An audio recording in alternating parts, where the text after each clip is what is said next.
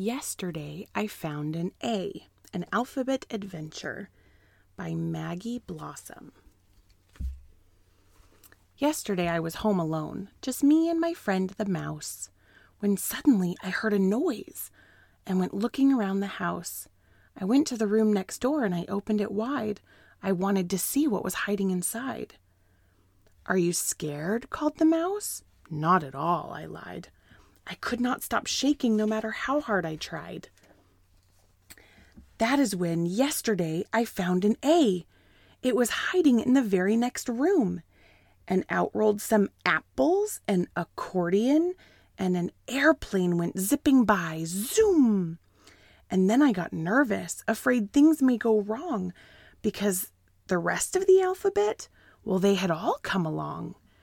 And the B brought some butterflies, a bee, and a bear, and a billion balloons burst out in the air. The C came with a cat and a clock and a clown, and we performed a parade, and they gave me a crown. The D delivered a daisy, which is always good luck, but he also brought along a drum drumming duck. And who held the daisy? Why, an elephant, you see, who said she was there as a guest of the E. But the E also brought along eight excited eggs, and they flittered all about the poor elephant's legs. It was an awesome surprise to find all that next door, and to also discover footprints on the floor. So I followed the footprints to see the next room next door, after seeing A to E, something told me there was more. And when the footprints from F finally came to an end, I discovered a frog, four fish, and my friend. Fred, I asked, what are you doing here?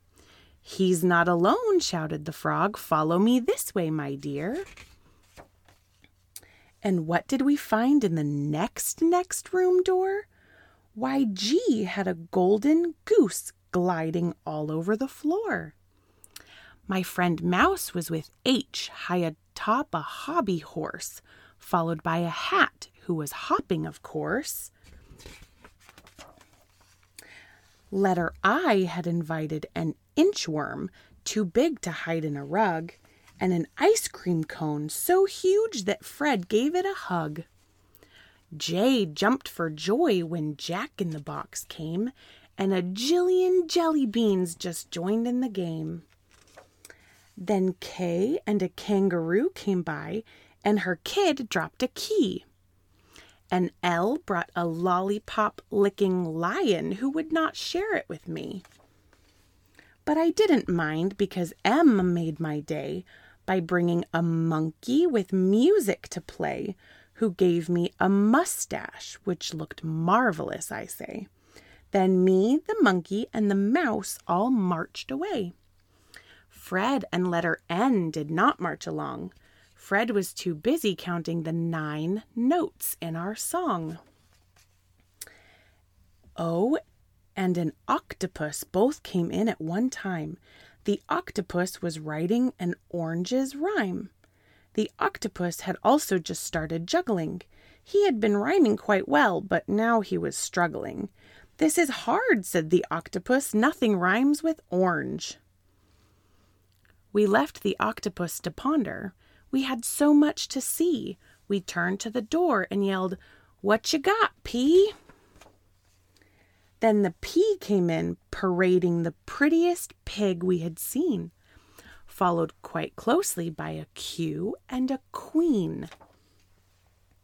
The Queen needed her R since it bought her red rug, and her robot that straightened things out with a tug.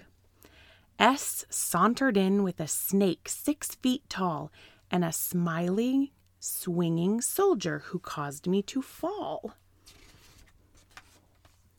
T trotted in with twin dolls, Myrtle and Girdle, who were marching in time with a cute patchwork turtle.